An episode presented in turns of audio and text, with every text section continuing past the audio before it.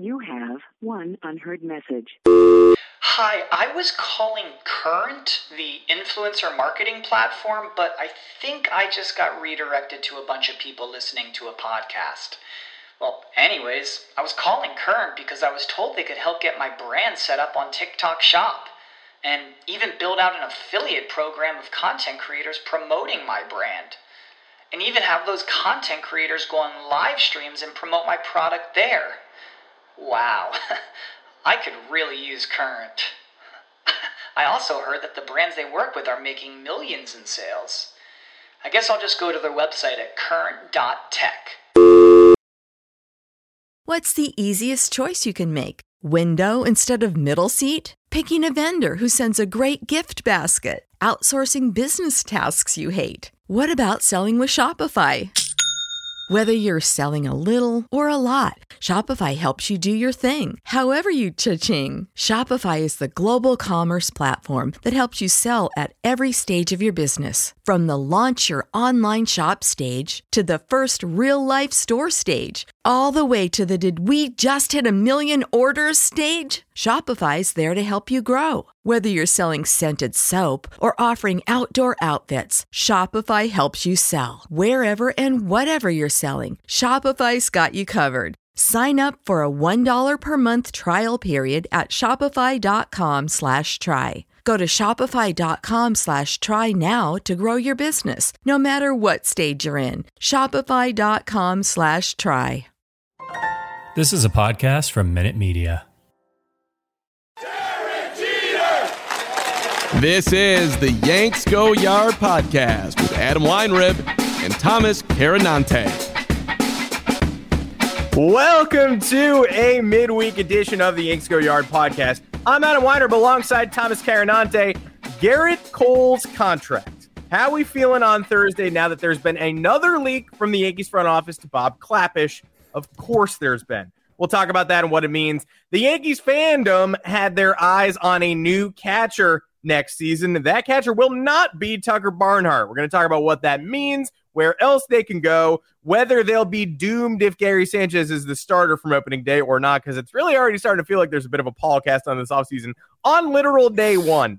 And Baseball America's prospect rankings, we've got ourselves a shakeup at the top. Obviously, Anthony Volpe, number one, but number two, not Jason Dominguez. We're going to talk about what that means and whether there's a little shine off Jason. Folks, make sure to find us on Apple Podcasts, Google Podcasts, Spotify, wherever you get your podcasts. Drop us a five star review along with a mailbag question. We will be more than happy to answer it. Thomas Carannante, welcome to the pod. You were one of the first people to talk about Gerrit Cole's contract last year. You were one of the first water throwers on the deal. I'd still do the deal. We all yeah. still would, but the questions are being said out loud, and so uh, we got to address them. I do the deal. I'm not. That was never the argument that I had. Always misconstrued because people just don't like to hear anything contrary to whatever their belief is. Uh, I thought it was a little bit wild. We paid Gerrit Cole, what was it, like 80 million more than the next highest paid pitcher, who is Stephen Strasburg, which is also not a great contract given his what lengthy injury history, although he deserved that after the 2019 World Series run. Um, and Cole's trajectory was a little bit weird. He was an up and down guy in Pittsburgh, but he had the makeup of an ace. Then he goes to Houston. He's playing second fiddle to Justin Verlander in a rotation that's kind of stacked. And then there's the rumor of them doctoring baseballs and kind of up in up in the spin rate there and and just doing another unsavory thing to cheat with foreign substances. Then Cole, rumor, be- yeah. yeah. and then Cole becomes Sticky Man, Big Daddy asking for the Angels guy for the sticky stuff. Um, so he arrives in New York, and look, I was the first one to defend him too. It wasn't fair that his first year of the deal was a COVID shortened season, and then the pressure's on because you got you got 12 starts to prove yourself. Two starts, two bad starts in there really makes you look look not great after you're earning 36 million dollars a year. Um, but I think this year we had a pretty good, and then this year was unfair too because of the substance ban, which I think we can all agree was not fair. Uh, pitchers have been using some sort of substance for ever. Um, and uh, it, it's just, and then you have the injury in late September or the beginning of September that kind of parlays into the remainder of the season for him. Uh, and culminates with that awful wild card game start where Fenway was just uh, using him as a pinata, trolling him. The fans were uh, right up in his grill when he was throwing that bullpen session before the game. Um, so yeah, I just merely asked questions in the beginning because $36 million for any player is a lot of money. Uh, we got people complaining about Giancarlo Stanton left and right. At the end of the day, $25 million at this point for a guy who is hopefully going to be playing 150 games a year is not that bad. $36 million for a guy making 33 starts. It's a lot. Um, he has been like like we said a little bit up and down proved himself in a very uh, comfy environment in Houston where the lights aren't as bright he had an all star. Uh, that offense was incredible. That that that team before George Springer left um, still is. They got to the World Series this year. Um, and now he's shouldering. They lost the World Series. They lost, lost the, World, World Series. Series. We got to. We'll talk about that too. Um, and uh, now you have him shouldering the load in New York. New York's a completely different animal. Um, and you have the bad start against the Indians late in the year. Game like must win games where the back's up against the wall and you need your ace to come through. Gerrit Cole has has come through on a number of occasions, but there have also been a lot of occasions where he hasn't, and that kind of that that makes you think. And now we have these rumors coming out where it does seem like the Yankees, somebody I don't know who it is, as Jack Nicholson would say, there's a rat. There is a rat in the Yankees mm-hmm. organization. Mm-hmm. Don't know what the agenda here is, but you are right um, in talking about it today that it seems like there's a little bit of buyer's remorse here because of the amount of money they paid, the results that they're getting, and now the criticism that has reached the grand stage of him being the face of the sticky stuff, blowing it in the wild card game for them.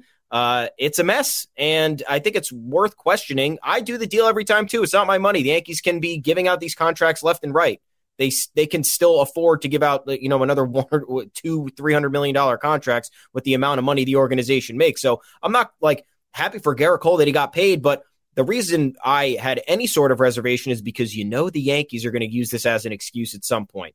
They're going to say, "Oh, well, you know, we gave away this three hundred million dollar contract, so." You know, we kind of have to keep the books tight and figure out what we're going to do and be more cost effective. No, just keep spending, just keep doing it. Yeah, my party line is I obviously don't care how much money Gerrit Cole makes. Oh. I don't care how much money anybody makes as long as it doesn't affect the Yankees' plans.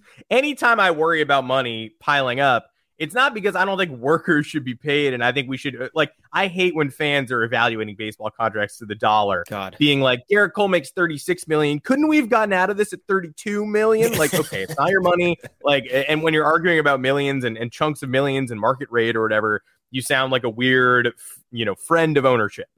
But the Yankees don't quite think that way. And that much is obvious after, you know, we the sticky stuff ban in the middle of the season was unfair. Yankee fans and Yankee executives and everyone who banked on Gerrit Cole are very lucky that Gerrit Cole did not get seriously hurt during the middle of that yes. season. Uh, because Tyler Glasnow got hurt immediately. It's a different level of pressure on the arm. Uh, delivering a non-tack baseball versus a tacky baseball, objectively, it takes more effort to create more spin on a ball that does not have the helpful adhesive uh, so pitchers were getting, and, and pitchers are also creatures of habit. Pitching is weird. Pitchers are just getting hurt because the mechanics of, of what they do is strange. And every time you interrupt one element of it, you know, it throws off the whole body. The Yankees are lucky Cole didn't get hurt when they banned Spider Tack in the middle of the season. The Yankees are also lucky Cole didn't hurt his arm when he hurt his hamstring. Uh, yeah. You know, the Yankees got lucky twice. Uh, and so that's great. Uh, but the results did not look wonderful uh, at times throughout the 2021 season. Somebody in the front office, you're right, has buyer's remorse. I don't know who this person is.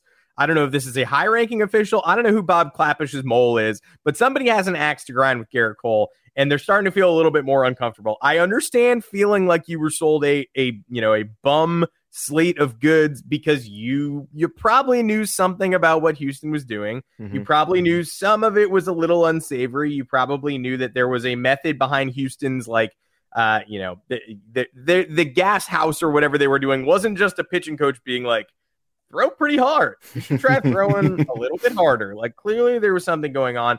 So, you know, I don't think whoever this Yankees executive is obviously isn't happy they got caught in year one with fans in the stands and had to, you know, it's classic Yankees for this big investment all of a sudden feel a little bit less good because of something beyond their control, but it wasn't totally beyond their control. They they had to have known something. But all that being said, whoever leaked this to Bob Klapisch, whoever's feeling skittish, whoever leaked the Gerrit Cole Brett Gardner fight last week and threw in some digs at Joey Gallo just for fun, uh, you know, somebody is clearly nervous. I do think it merits mentioning again. For, so first of all, again, I don't care about the money unless the Yankees care about the money. Then I'll get a little nervous, but they shouldn't care about the money. And so if they do in the future, I'll get angry about it. Second, Gerrit Cole, obviously, there are some moments that stand out from the non sticky stuff Gerrit Cole that make you go, ah, oh, that sucked. Uh, the Mets game when I believe he blew a four-one lead. That was July Fourth weekend. Yeah, yeah. You can't lose. You cannot lose a seven-inning doubleheader with Gerrit Cole on the mound with a three-run lead. So that sticks in people's minds. The game at Fenway when he got absolutely owned in the first inning, trying to prevent a sweep. Those are two really not good starts that obviously stand the test of time as being sucky. However, two point as views from 314 feet pointed out and very helpfully enumerated 2.34 era and 1.47 fip in 50 innings from july 10th to september 1st so mm-hmm. A lot of course correction after that July 4th start, before Cole hurt his hamstring. Plainly, you know, before you start thinking about can Cole handle the moment, you know, is Cole built for the wild card game at Fenway? Yeah. Was Cole thrown off because there was a guy with a Kermit puppet in his head and standing an inch behind him? I don't know. I can't answer any of these questions. I do know that Gerrit Cole uh, very clearly was very good in big games in, in 2019 in the Bronx against the Yankees, in 2020 against Shane Bieber, uh, in 2020 against the Rays in the DS. Even on short rest, he ended up rebounding to throw five one run innings, the one run being that stupid Austin Meadows home run. We all hated it. It, it did happen. Um, but Cole's pitched well in big games before. I'm more inclined to blame everything on the hamstring, or at least most things on the hamstring, considering he did course correct. This report was about the Yankees and Gerrit Cole collaborating with Major League Baseball to build a stickier ball in the new CBA for the present and future. So embedded in the leak, I don't blame them for trying to make things easier for Gerrit Cole. I objectively endorse some sort of middle ground here. All of this being said, if they fix the baseball again and Cole's April looks really bad, you're going to get a, a lot more. Bob Klapisch is going to be posted up at his local coffee shop cranking out these articles because he's not going to sit through a bad April without like checking in with his source every day, being like, need to borrow money, like feeling feeling worse yet, like he's going to be prodding for sure. I would. Yeah, I mean, I, I, I like that um, that they should be working towards something. Um, but I don't think like the Yankees don't need to let us know that hey, we're we're going to fix this, guys. Like we're going to make sure that Gerrit Cole is the ace that we all envisioned him to be because we need to make sure that this is right. It's fine. Whatever whatever is going to happen is going to happen. I don't think the Yankees doing any sort of damage PR control here is going to do any good for anybody else.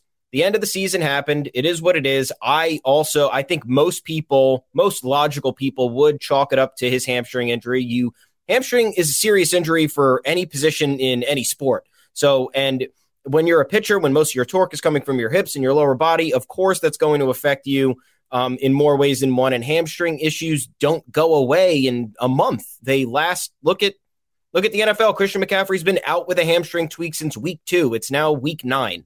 Um, mm-hmm. Obviously, football is a much more physical demand, physically demanding sport, but it's there's so many different there's so many different impacts that it has when you're hindered in that regard. So I'm not worried about it. I'm not worried about Cole in general. He's still a very good pitcher. Um, I just want the I want the outings I want the offensive players too, who, I mean, Giancarlo Stanton did become that guy down the stretch, but I just want people in certain situations to be like, this is my game and nobody is taking it from me. This is what I'm, I'm going to win this game. And that's the end of the story. And I don't know if Gerrit Cole is that, is kind of that guy. Um, because like we said, we've had, it was, we haven't had a huge sample size of him shouldering the load um, in New York, which I think is a completely different animal than doing so in Houston when you're not the best pitcher on the staff. Um, but we have seven years of the contract left, so I think we have time. I think there, I, there's no reason to be mad at Gerrit Cole. I'm not mad at Gerrit Cole. I was mostly pleased with what he did this year. Aside, the wild card game was really the worst part of it. He he did what he had to do most of the most of the other times, and you just want a little bit more from your ace. That's what it is, and a lot of factors are working against him. Don't really think that anybody should be super regretful about this deal. I think you should question why the Yankees outbid nobody and gave him 324 million. Like you saw the it was like the Angels were in and they were never going that high. So it's the Yankees' fault. I blame the Yankees. I blame the Yankees for not spending and then deciding to spend way too much. So that's where that's where we're at here. Um, and speaking of the offseason, the offseason's here, dude. The offseason is here. We had a trade Day one. day, minute one. the Minute one. one, guys. We had Tucker Barnhart, the the Reds catcher, who had a team option, I believe, for this year for seven point five million dollars, traded Mhm. the second the offseason began to the Detroit Tigers. I know you had a lot to uh, kind of uh, talk about here uh, as it pertains to Gary Sanchez. We read a lot of things in the offseason about either uh, pundits and analysts linking Barnhart to New York in some capacity, whether it was his option getting rejected and him getting picked up or the Yankees trading for him. Fans seem to have been on board with this. We talked about it. Don't really know why, but what's here? What, do we have to know from this? it's not a win-win. It's not like Tucker Barnhart was some be-all end-all solution where you're getting like a JT Realmuto No. type, and Yankee fans should be like bashing in the wall. Um, but like, it, I mean, it really speaks to the dearth of catching talent right now. That like Tucker Barnhart's won two Gold Gloves. That's good. You know, you want those. You want catcher defense. Uh, The Yankees have never have the Yankees won without excellent catcher defense. Yes, Jorge Posada was the core four catcher uh fringe average noodle arm nothing much doing there um the yankees tolerated it because he hit like a mofo he had like a 121 career uh wrc plus um just an absolute beast and a beast during you know not even during the dynasty type years it was like joe girardi posada they were sharing duties posada's a part-timer uh you know it's sort of like the travis d'Arnaud thing where the, the two catchers in the world series are travis d'Arnaud middling offense with power potential and martin maldonado who's absolutely horrible on offense. Yeah. But uh, a great, you know, great arm, great defensive catcher, great game caller, etc. You can make it to the World Series if the rest of your lineup is full of full of absolute bashers plus Martin Maldonado. That's just how it works. You can do that. And so that's sort of the Tucker Barnhart model. It's like gold glove. Most of you haven't watched him because he's playing in Cincinnati. The offense is awful. The offense is like among the worst. Um, at I mean, you know, among the worst catchers, Yeah. nobody hits, but like, you know, bottom 10 starting catchers. Is that fair? Probably. Maybe it's not fair. There's no catchers. A- At, least the bottom half, the bottom half of all starting catchers. People became infatuated with Tucker Barnhart because he's not Gary Sanchez. He started getting written into mock lineups for 2022, like your dream mock lineup. All of a sudden, all the Yankee fan accounts, it's like Corey Seager, Matt Olson, Barnhart catcher. Again, peop no one's seen Tucker Barnhart, but like everybody's got their Barnhart obsession. So for him to go away day one of the offseason, minute one, the Astros are in the clubhouse, sad, despondent. Brandon Taubman's in there being like, I'm so fucking sad. We don't have Osuna. Um, like, it's really depressing. And then that minute, the Tigers are striking and grabbing Tucker Barnhart. Now, all these Yankee fans have to redo their mock lineup. We are going to take a quick break. Stick around. Welcome back to the Yanks Go Yard podcast. So, who else is available? Like, that's immediately where my mind goes. Uh, Jim Bowden, who knows if you trust Jim Bowden or not, said the Yankees are still looking to upgrade at the catcher position. Sure. Um, we start looking around. Gary Sanchez, we're angry that Gary Sanchez was a slightly below average bat this year. And I think that's fair because his offense is supposed to carry the Yeah. day. But you look at everybody else, it's Manny Pina, who is just about as bad on offense as Gary Sanchez, 180 with power. Um, you know, and it's 94 OPS plus last year, below a, a little more below average than Gary Sanchez. But if you want to save money, you can sign Manny Pina to do almost the same thing on offense. Um, he made 1.5 million dollars last year. Uh, Yan Gomes is around. I read some articles giving Yan Gomes credit for the Nationals pitching staff turning it around at some point in May or June. Sounds like conjecture. There's really nothing there. It's just some old sports writer being like, you know who really helped Yan Gomes? And then you're like, why? And he's like, Yan Gomes. Like, I don't know. Like six million dollars for Yan Gomes, sure. Like you're not really saving a lot of money, and you might as well just go with Gary Sanchez Yeah. at that point. Although I do think Yan Gomes is okay, but like you're gonna non-tender Gary Sanchez to sign Yan Gomes one year, seven mil. Mm. Okay, great. Um, Barnhart did cost seven point five mil. That's what you pay for defense these Mhm. days. Mike Zunino, you gotta hope the Rays go crazy and non-tender him. But after the Reds just re-upped Barnhart just to trade him, the Rays are gonna re-up Mike Zunino. Yeah, I saw they're they're supposed to pick that him. up. Yeah. Yeah, they're absolutely picking that up. I mean, there's and, and there's uh, here's a percentage chance that the Rays trade Mike Zunino to the Yankees. Yeah. Nothing. Yeah. It's like a white the white supremacist symbol without the three fingers. It's a big old zero. Not going to happen. Uh, so then you're. I mean, I'm lurking in the Mitch Garver trade market, who is the offensive catcher Gary Sanchez is supposed to be. had a 150 something and 147 OPS plus in his last two full years, 19 and 21. Uh, the Twins do have Ryan Jeffers behind the plate, who's like a younger Mitch Garver, hit 199 or something this year with a bunch of bombs. You know, maybe, maybe you can overwhelm the Twins. Uh, the A's ain't trading Sean Murphy, even though they're trading everybody else because the A's don't want to get rid of a cost effective 26 year old catcher. Spoiler alert. Mm-hmm. So, you know, if the if the Yankees want to come calling about Garver, interesting. I'm interested. Yeah.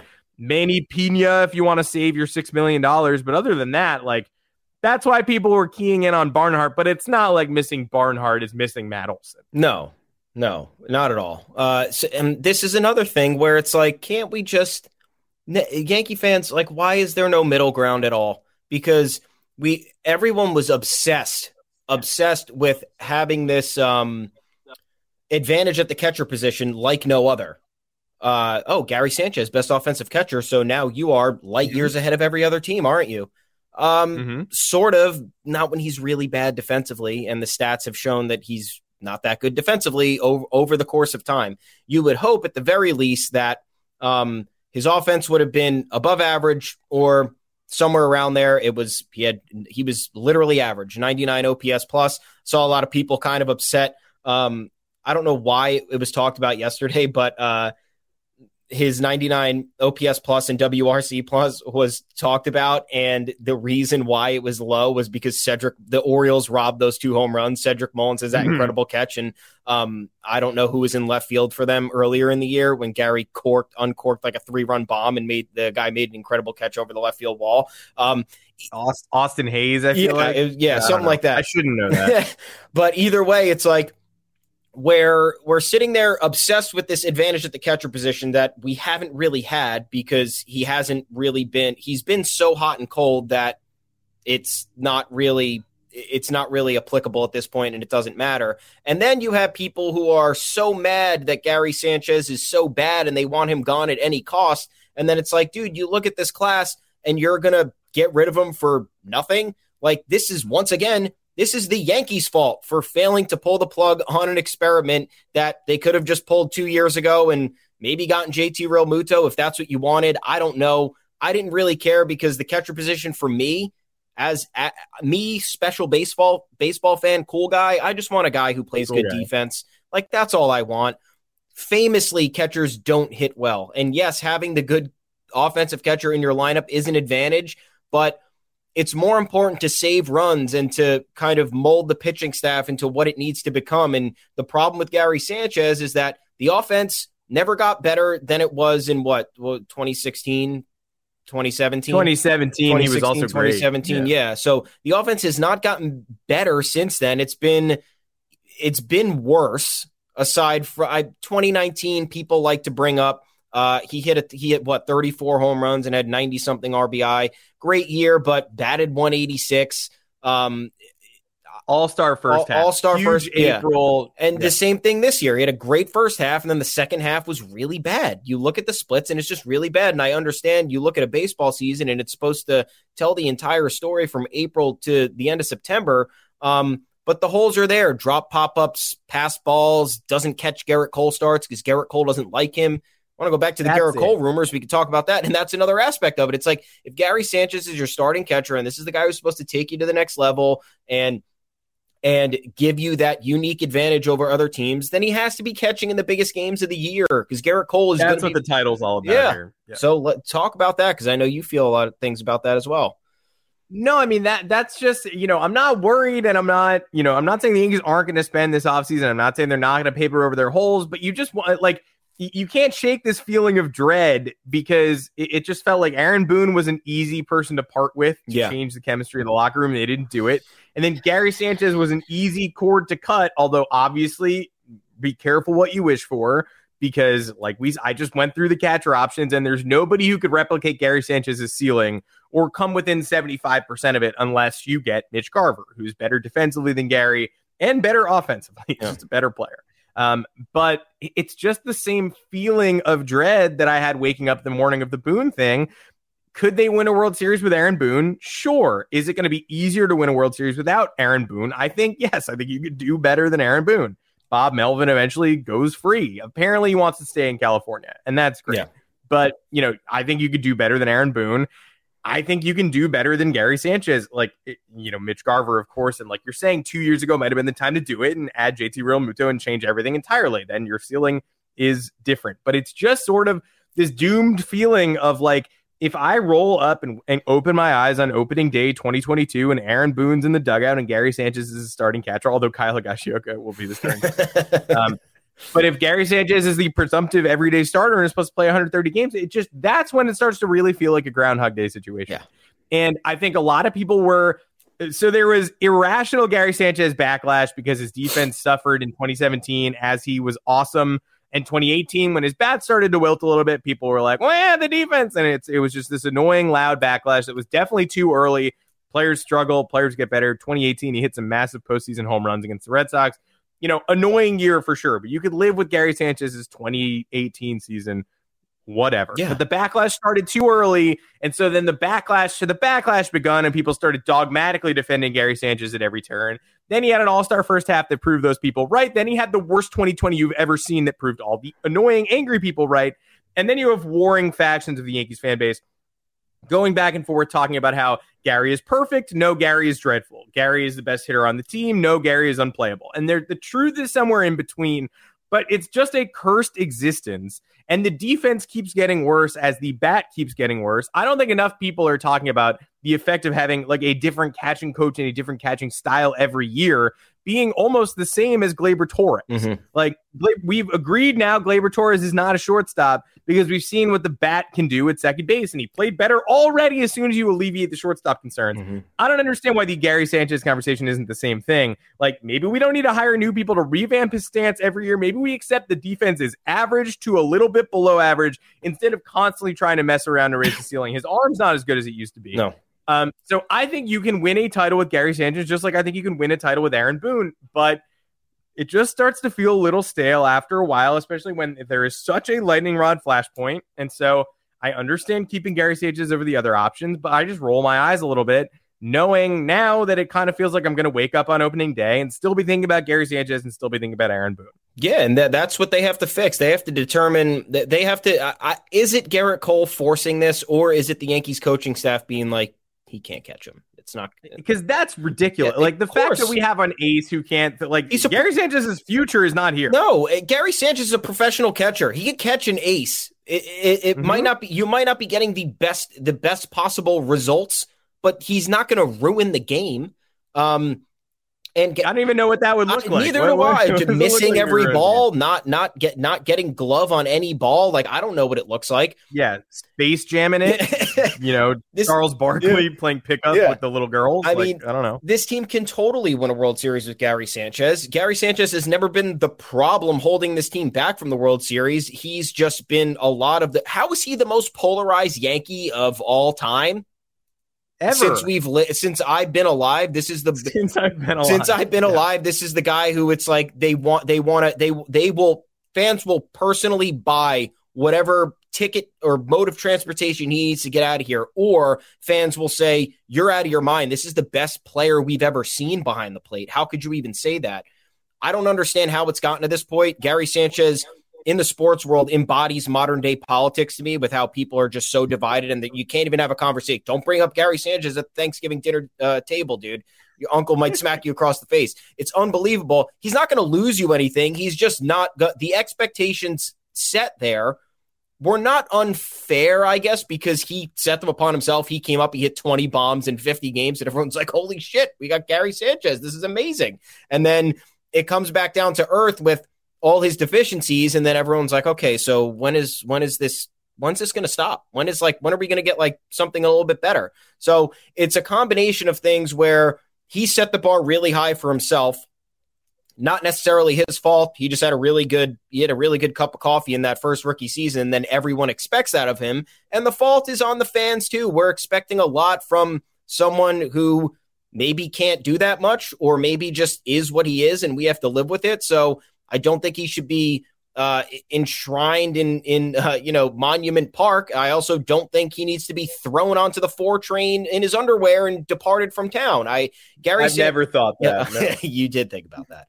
Um, I, I, thought that was. Uh, he's he's a totally fine catcher. I would like for the obvious deficiencies to go away. Pass balls would be great to fix. Uh, I know his, I don't know what was up with his army at his lowest uh, caught stealing rate this year. Was not accurate throwing to second base on numerous occasions. Very bizarre. Um, I think if he just cleans up a little bit, it's fine. And but I, and I also think like, what's the option here? You go after Maldonado, who is a known defensive wizard, and uh, people have said that he was credited with you know kind of. Uh, uh, uh, uh, grooming and molding this Astros staff that has a lot of young guys pitching for them, um, mm-hmm. which helped them kind of get through this long regular season and this postseason. Maybe that's true. That'd be great. I think that's a guy the Yankees could use. Um, but is it worth? Is it worth? You know, upending all that right now? Maybe. I just this is the off season to like where you're you're sitting here, you're underwhelmed, and why why now you're going to do it? You could have traded maybe Gary Sanchez in 2019 or after 2019, and it would have been fine. But they waited too long. We're here. I think you just keep him. I think you tell Gerrit Cole to shut up, and Gary Sanchez has to catch his starts, and that's the end of the story. I, I, it's really not that complicated to me. Yeah, the ill-fated Gary Sanchez for Syndergaard deal is like an all-time. Yeah, because like obviously that would have been a disaster for the Yankees uh, Syndergaard would have made like three starts, yep. and Gary Sanchez would be, you know, doing what he's doing for the Mets. James McCann might be the Yankees catcher. I don't know. I just I wouldn't know. want that. No, I wouldn't want that either. Steve Cohen doesn't own us though, so we might have signed Real Realmuto. That's uh, that's possible. It's true. Um, we do. I, I mean, uh, it, could the Yankees win a World Series with Gary Sanchez? They did win a World Series with Gary Sanchez in 2017, uh, but the Houston Astros. They uh, did you know, took it away. Yes. I do think, let's it very briefly, Astros corner. The Astros lost the World Series. They, they lost the World Series again. All they do is lose World Series. Um, whether they have the pitching advantage or the pitching disadvantage, uh, neither the Braves nor the Astros threw starting pitchers in many games in this series. And the Astros core lost the World Series again. Um, you know, they, they lost the World Series in 2019. They lost every home game. That was fun. Every single home game they That's lost. insane. Uh, I don't think they won the World Series in 2017. There was at least that like verified account that uh you know tweeted out like uh the Astros are 0 3 World yeah. Series matchup. Yeah. Muse, the, the heroes. Um, the Astros lost the World Series in 05, lost the World Series in 19, lost the World Series in 21, did whatever they did in 2017. Uh, but uh, loser core, losers till the end. Um, like one of my favorite weekend update jokes of all time uh, about osteoporosis and and horses. Uh, sorry, Grandma, you were a loser till the end. Um, the Astros were, were losers till the end. They have lost again. Carlos Correa basically put on the Boras core hat and said goodbye. Um, said I enjoyed my time here. They they've raised me as an organization. Uh, that's great. Um, goodbye. We'll see you later. You mm-hmm. might go to the Detroit Tigers. You might go to the Angels. You might go to the Yankees. Who knows? Not Houston. Um, Alex Bregman lost again, one of the worst playoff performances ever, even worse than him. Yordan Alvarez, he was terrible um, in, in, the World Series, not in the playoffs. No, the, the Astros ran train on the Red Sox and just in time forgot how to hit. Um, really a masterwork, just a masterful playoff performance uh, from everybody. The Yankees ended up on the couch first, but the Rays, Red Sox, and Astros all joined us, as did the Dodgers for good measure. Really pretty fun. Everybody who had to go away went away. Welcome to the couch, all of you folks. Uh, and the Astros, who all they do is lose the World Series, lost another World Series. That's a real shame. Yeah. Uh, and shame on them, man, for just not coming to an agreement with Correa. To me, that's like, that's something you have to do as an organization. We can complain about the Yankees all we want, about who they miss out on. The Yankees don't make decisions like that. The Yankees don't let a guy who has been like the lifeblood of your team, who got you to five straight ALCSs and three World Series in that span, just go or have some sort of contract controversy hanging over his head for the entire year. Um, and then you're having questions about it in the postseason. What kind of what kind of PR is that, dude? That's awful. Like your team is distracted with something that shouldn't even be an issue. You're a Jim Crane, what's his name? Jim Crane is like an oil friggin' yeah, he's a friggin' oil magnate. Just pay the guy 200 like you could have probably got this done with like a 250 million dollar deal in this or before the season. Opted mm-hmm. not to do it. Um nope. Yeah, and I mean, hey, look, uh Braves were a team of destiny. I think we can agree upon if you watch the uh the the postseason this year. Um they not only had the fire and the energy, but they got every bounce, dude. Those first two games against the Dodgers changed the entire narrative. They lost game one against the Brewers, and you're like, oh man, like their offense is not showing up. This is a problem. What they lose that game two nothing or one nothing or something. Two nothing. Rowdy Yeah. Tellez homer. That yeah, was it. Yeah, it was like it was completely uneventful. And then the script flipped, and the Brewers did absolutely nothing for the next three games. And then you have the two walk off wins in games one and two of the NLCS, completely changes the narrative. They should have went up 3-0 if not for Cody Bellinger's miracle home run in that bottom of the eighth inning in game three. Um, and then to be honest, like I don't think this World Series was even close. I know the Astros kind of had us nervous because of Mhm. um, uh, that game five comeback, but at any other point, like did, were the Braves showing any cracks? Like, did you really think Max Fried was going to go out for like the third or fourth straight time and give you a bad outing? I was ki- worried. I kind of did. Yeah, I did. kinda did. I did, but he didn't. But he didn't. He was awesome. I like Max Fried a lot. Um, absolutely buzzsawed them. And then the Braves bullpen has uh, the Braves bullpen should be like a fiction novel with the turnaround that it's had and everything that it's done. It makes no sense. Uh, full team of destiny. Astros, evil guys. Uh, maybe the AL reign is over. That was what I thought. Uh, The second the World Series is over, I was like, dude, Correa leaves this team. Greinke's gone. They misused him during this postseason. What do they have? I like they have. They obviously have Alvarez, Bregman, and Altuve and Brantley, but like Brantley has a year left on his contract. That's it. They, this could be over for them. And hey, we thought after 2020 that all of the Yankees' immediate competition was getting worse, and it did. But then somehow the Yankees got worse. But now you have an obvious the the, the, the Astros are losing a core player, most likely in Carlos Correa, among other guys around the edges. Maybe this is it for them. I don't think an AL. I'll hot take no ALCS for the Astros in 2022. Hot take, very hot take. I, I agree with you, Framber or, or Keedy. Uh, I like Framber. I like Framber. I like all the people that teamed up to beat the Red Sox. But if they're going to go away, now's a now's a perfect time. Um, great World Series, great job by the Braves. Um, I, I would say don't get fooled into paying those outfielders. Yankees might. Adam Duvall, I, that's a guy I would pay maybe, but Rosario, eh, I don't know. Um, Soler, hmm, I don't know. Um, Joc Pederson, mm, we'll see. We'll find out. If you need chemistry, maybe Joc Pederson's your guy. Yeah. But uh, we'll, we'll see where else the Yankees spend their money. Um, uh, some people are definitely going to overpay everybody who just helped the Braves win the World Series, and then we're going to wake up on June first next year and be like, "Why wasn't that good? Yeah. No, why isn't it happening again?" Like that's just baseball. Paying the two, it feel, uh, paying the 2003 Marlins in 2004. Yep. No, Oh heck? why do we have Carl Pavano? Um, same basic deal. Um, so before we sign off, real quick, just want to deal with uh, you know something that kind of caught my attention. I'm not gonna, you know, not gonna draw sweeping conclusions, but it does feel worth it just to point out as we enter prospect trade season, everybody trying to move people around, move the chess pieces, do whatever you're gonna do. Um, Anthony Volpe is now not just a fast riser; um, he is the consensus Yankees number one prospect. There's no debate here anymore. Um, adjusting it now. I'm on a live stream. Everybody sees my foot adjusts. Sorry, guys, I'm going to adjust my foot. Um, Anthony Volpe is the consensus number one top prospect. Baseball America just came out with their rankings again. We know it. It's great. Can't wait for him. He's going to arrive someday. Love it. Hometown pride. Exactly what I want Gerrit Cole to be. Yankee fan from birth. Uh, Volpe, New Yorker, New Jersey guy. Amazing. Number two on Baseball America's new list. Oswald Peraza. Yeah. Also a shortstop. Yes. Also, similar timeline. People are saying 2023 for both, and that's great. Um, I don't think both of those people are going to stay no. Yankees, at least not through the trade deadline.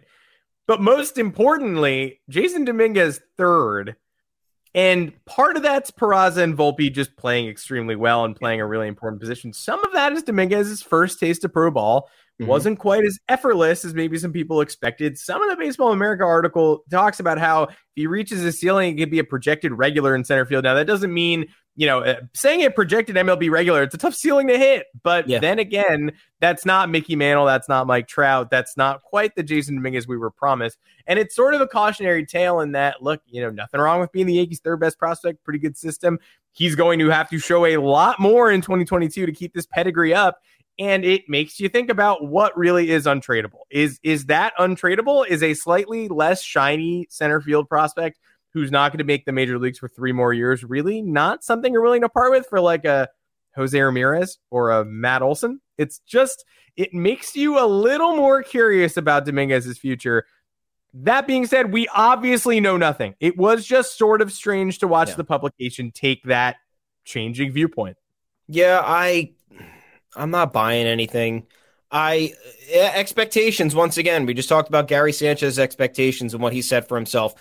What did Jasson Dominguez set for himself? Nothing. Everybody was just like, "This is the Martian. This is this guy is an alien. He's going to be the best prospect you've ever seen." And it's like, okay, I, am excited to see what he can do, but like, uh, uh, this is like the most hype prospect since what? Probably Bryce Harper, Ruben that, Rivera. Is that right? I, yeah, I don't know. And like, we yeah. had we had tangible footage of Bryce Harper playing high school baseball. We had no footage of Jasson Dominguez outside of hitting baseballs like behind a cage in. Mm-hmm. The, he's from the Dominican Republic. Um, I believe. Yeah, I believe yeah. that's true. Yeah, so like he's hitting like uh, like on a barren field with nobody there. Like that's the footage of we have. Like he's throwing missiles and like hitting from both sides of the plate. Um, not real game action. Uh, just like showing off his tools that he has and his incredible physique. Um, uh, huge like his makeup is yes that of yeah, not a crazy, human being. Crazy body. And he, yeah, and he can run fast. Um, and if he can field in in center, that's absolutely tremendous. Um, I don't I don't put all my chips in the middle of the table with prospects. That's why I'm happy to trade whomever, whenever. I'm not saying gut your farm system tomorrow to just make your team better for the next year or two, but like people who are saying Volpe's untouchable after the season he's had, it's like, dude, when he had a bad 2019, he was nobody and nobody cared. And now he's number one. And like you could even argue that Peraza should be number one. Peraza spent most of the year in double A last year hmm. and had a really good year in double A. I know Volpe had a very good year, but he was in high A, an area of the farm system that Peraza had already ripped through in 50 something games and then got the bump to double A. So I don't know where these ratings, I mean, I, I do know where the ratings come from. It's people, scouts looking at stuff, putting their own, you know, uh, whatever their formula is and whatever their whatever their uh, perspective is on the matter. Um, I I don't know if I trade Jasson Dominguez at this point. I know I trade one of Volpe and Peraza, and to me, I don't really have a preference. Um, we were talking about one of them at a Chapman trade, me uh, Chapman, uh, uh, Matt Olson trade. If that if it mm-hmm. were to come down to that, like why are either of those guys untouchable? We talked about potentially this was uh, this was an old takes exposed here. Uh, Jasson Dominguez straight up for Luis Castillo before last season started. Uh, mm-hmm. Yankees desperately needed a number two. Uh, it was obviously the lowest of the trade suggestions that we had had. Um, but maybe that wasn't out of the question. Maybe getting a number two, such as Luis Castillo, for somebody like Dominguez, who could be overhyped. I still think, hey, he's an everyday major leaguer. That's an accomplishment, man. How many people are everyday major leaguers and are successful? So yeah. um, I don't care that he dropped. He's had unbelievable and unrealistic expectations attached to him. I'm just rooting for the kid to. I'd like to see him plow through the minors and and be in the Bronx sooner than later. But I don't know. I, I don't. I, I'm not. I'm not shaking in my boots because he dropped two spots because two guys just had incredible seasons in actual pro ball, and Dominguez just got his first, and he's 18, right? He just turned 18. He might be 19. I think he's 19? 18. He's yeah. I think he's 18. Let's say. But he also might be 24 because if you look at him, like, he's 18. 18. His birthday's in February, so he turns 19 in February. So he played that entire season as a as a fresh 18 year old. Yeah, and he made it to you know a level up of yeah. pro ball. He wasn't playing DSL ball yeah, no. or rookie league or whatnot. Yeah, I'm I'm excited to see him. There was at one point last year an insane time when the initial rosters came out and it seemed like they were going to start him at Double A uh, and like Somerset started advertising that Hudson Valley was going to get him, and then it's like, no, no, no, he's not even on a roster. Mm-hmm. Um, so more room to grow, more room to go. We all watched him at the futures game though. He's he's hitting lasers. He does what he does in BP in, in yeah. real showcase games. Uh, there's plenty of time for Dominguez. I would not get all torn up over the fact that he hit 252 or whatever in a 40 game sample. But pretty cool to know the Yankees have two shortstops who both rank above someone we were once told was the greatest prospect in baseball history. That also seems noteworthy. Um, Volpe Peraza, I don't know if you can lose. I think you've got a winner no matter who you stick with.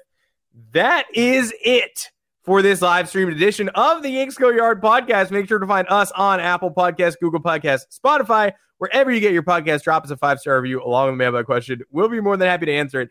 I think I always point here, even if even if you are not, not, on video, on stream, even if I'm not on video, I think I point. Uh, who knows why? Um, until next time, I'm Adam Weinrib. You can find me on Twitter at Adam Weinrib.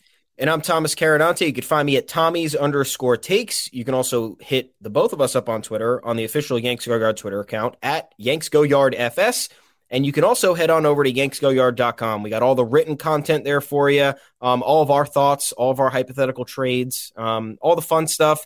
Um, but the commentary from you is important. Um, the mailbag questions and anything of that sort from you is important. We want to improve the discourse, want to talk to you and see what you think because, hey, maybe we're wrong, you know? Maybe we're wrong. I don't know, but I think we're usually right. I think Cashman's got to start listening to us. Um, but I do like a lot of sometimes, no, a lot. Don't kid, don't don't don't kid yourself, Thomas. Um, I like some of the discourse on Yankees Twitter when it's not entirely toxic. I like when people are trying to talk about improving this lineup. We know a lot of things have to get done this offseason.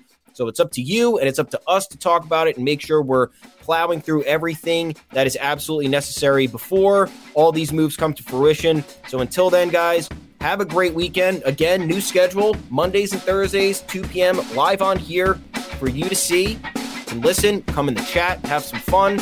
But enjoy your weekend. We'll talk to you soon. Yeah, we'll see you next week. And by the pace of the offseason, there will be six more trades for no reason. See you on Monday. You know how to book flights and hotels. All you're missing is a tool to plan the travel experiences you'll have once you arrive. That's why you need Viator. Book guided tours, activities, excursions, and more in one place to make your trip truly unforgettable. Viator has over 300,000 travel experiences to choose from. Everything from simple tours to extreme adventures and all the niche, interesting stuff in between. So you can plan something that everyone you're traveling with will enjoy. Real traveler reviews give the inside scoop from people who've already been on the experiences you're considering. So you can plan with confidence. Free cancellation helps you plan for the unexpected. And 24 7 customer support means you can travel worry free. Download the Viator app now and use code Viator10 for 10% off your first booking in the app. Find travel experiences for you. Do more with Viator. Support for this podcast and the following message come from Corient. Corient provides wealth management services centered around you. They focus on exceeding your expectations and simplifying your life. Corient has been helping high achievers just like you enjoy their lives more fully, preserve their wealth, and provide for the people, causes, and communities they care about. As one of the largest integrated fee only registered investment advisors in the U.S., Corient has deeply experienced teams in 23 strategic locations. Corient has extensive knowledge spanning the full spectrum of planning, investing, lending, and money management disciplines. Leverage Corient's exclusive network of experts to craft custom solutions designed to help you reach your financial goals, no matter how complex they may be. Real wealth requires real solutions. For more information, connect with a wealth advisor today at corient.com. That's C O R I E N T.com. Corient.com.